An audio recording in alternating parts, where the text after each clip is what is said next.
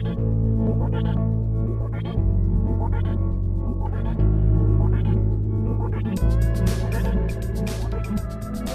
I'm Abigail Jones, and I would like to welcome you to another Collaborative Challenge podcast.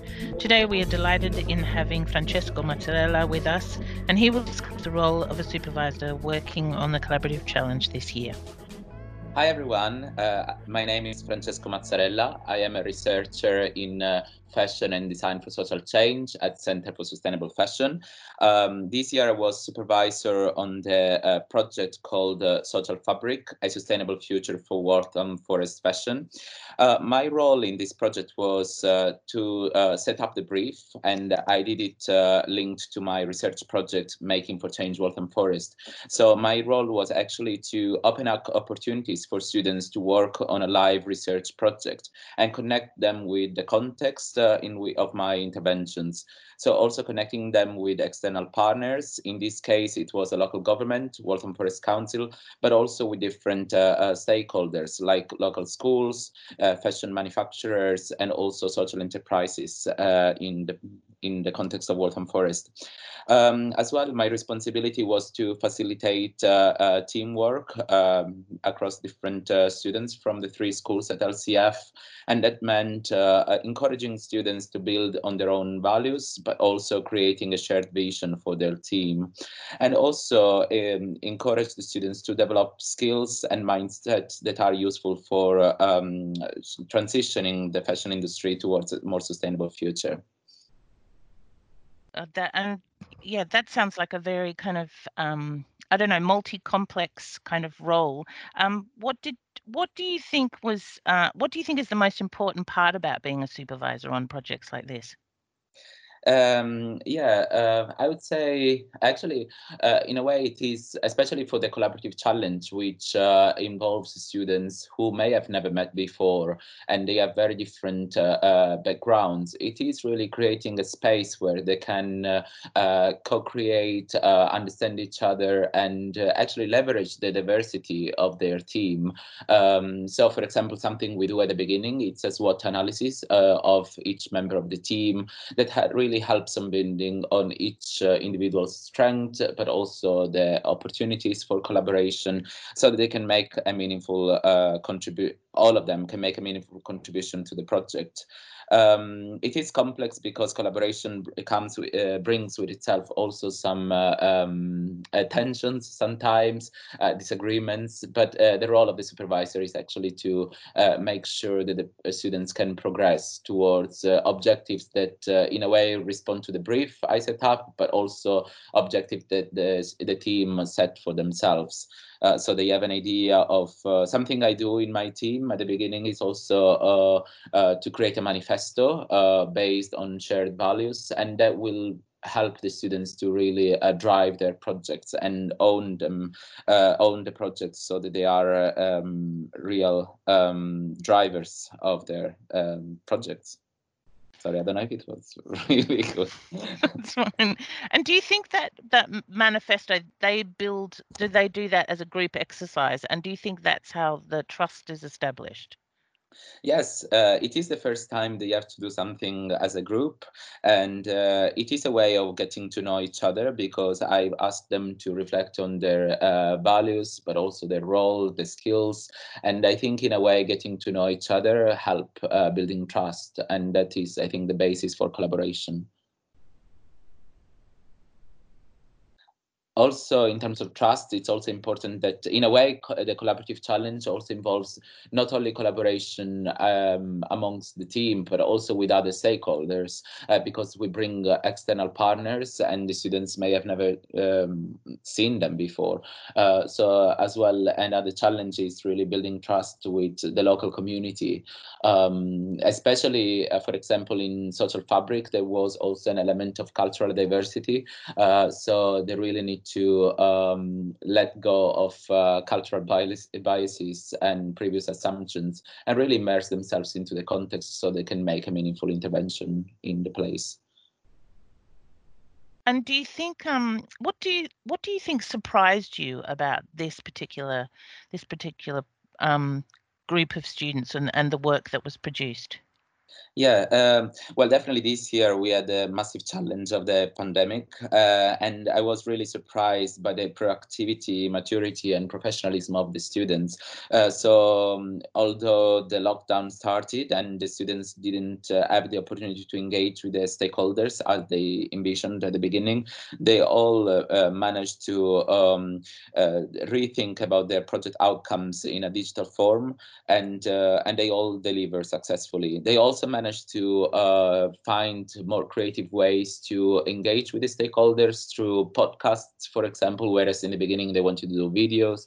Um, and then also they did uh, interviews, online surveys, and really, and that really helps building resilience, which I think is one of the most important skills um, nowadays uh, for the future.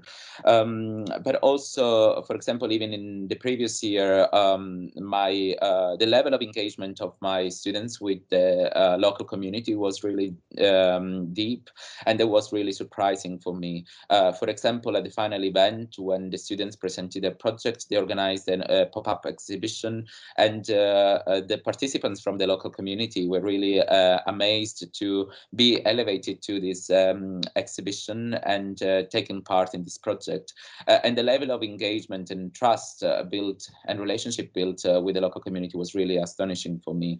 Another element element of surprise. For example, when it was when uh, the Gen Green team um, was uh, nominated as finalist of the Green Gown Award as well. That was an achievement that I didn't expect when I set up the brief, and really I think uh, um, helped for my students' careers, and at the same time also uh, helped uh, uh, building connections with. In that case, it was with local schools in Waltham Forest, and I'm still building on those relationships and through my research projects as well. So it was mutually valuable uh, both for the students and also for myself and the college as it helped reinforce some partnerships that are really valuable for us. And, and it's interesting that you use the word reinforce because I think everything that you've sort of said is this sort of level of embedding, understanding, embedding, you know, what is the the the outcomes in kind of like making sure that the students are embedded in the process and and can trust each other. Um, did you feel as if there was a point where you where they had become a quite a cohesive team? Did was there a particular point where you think that happened um, actually, every year I have like three teams uh, under my brief, uh, and of course there are different teams that are more uh, uh cohesive than others. Um, I don't know when. Uh, I can't remember a specific moment when that happened, uh, but I think, and some teams with a manifesto they already start creating an alignment of values, and they straight away become a very cohesive team. Other they have to build trust and over time time and they actually shape their way of working and collaborating uh, a bit uh, um, later on. Uh, but I can't really recall a specific moment or something that really sparkled that conversation. Uh, uh-huh.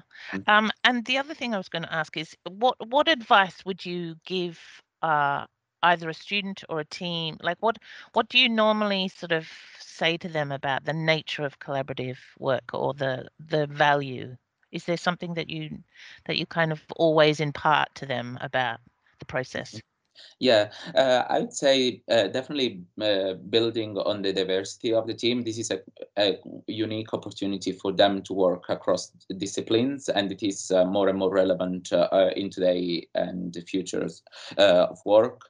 but also be open to collaborate and create a shared vision within the team, um, and as well be um, also um, engaging with the local community. Um, for that, you really need to build uh, um, mindsets that are very suitable to the industry of tomorrow. For example, activism, resilience, um, resourcefulness, equity, uh, but also some of the skills I think uh, my students have developed, uh, developed as a result of taking part in my project was to uh, develop creative and critical skills, system thinking, uh, participation uh, um, uh, and also being really embedded into the process. Um, as well, a piece of advice, if you have an entrepreneurial idea, maybe use the opportunity of the collaborative challenge to set up your brief and pilot your idea together with other people that will make, become the, the team with which you will work in the future as a professional in the, um, in, in, the sector. Uh, and that will also help shape and redefine your role within the industry, but also redefine what it means to be um, a designer. And so as well, really reflect on yourself, whether you want to be um, a change maker, a strategist, an entrepreneur, and use this opportunity to make that happen uh, so that uh, you really play a critical role in today and the future's uh, world, uh, especially considering the challenges that we live nowadays with the COVID-19 uh, climate emergency and also social inequalities. Really use this opportunity to collaborate and make things happen. Well, I think you've you've literally tied that up in a nutshell because that is so that is it. That is that is such a powerful statement to make because I think you've you've actually reminded um, students or anybody who takes on the collaborative challenge that if they see an opportunity and they believe that there is a possibility of change or activism or or sustainability, then they can they can actually bandy together and create something. And I think students for a long time haven't realized that it's that's the power of collaboration is that together you can create change. And yeah. Absolutely. and uh, yeah and i can't thank you enough. That was that was brilliant and very succinct. And yeah thanks again. Ah, you're welcome. Okay and I think Tiff's very grateful for all the work that you did as well. So I'll pass that message on. Oh, thank you. Uh, me too. I was very grateful to have the opportunity, actually. Yeah, that's great. And I do think the work was just astounding. I was so impressed by the work that was produced. Oh, great. Yeah, yeah. Was well. This it's all students' merit actually. Uh, so yeah, no, it really is. I've congratulated them all. you'll, be, you'll be glad to know. It's the first thing I've said because I think they do need to be commended for the, for that level that they reached. It was yeah, exactly. unprecedented. Yeah, but, especially this year with a lockdown, uh, with the challenge of the lockdown, it was really amazing what they managed to uh, produce. Yeah, it really was. Thank you.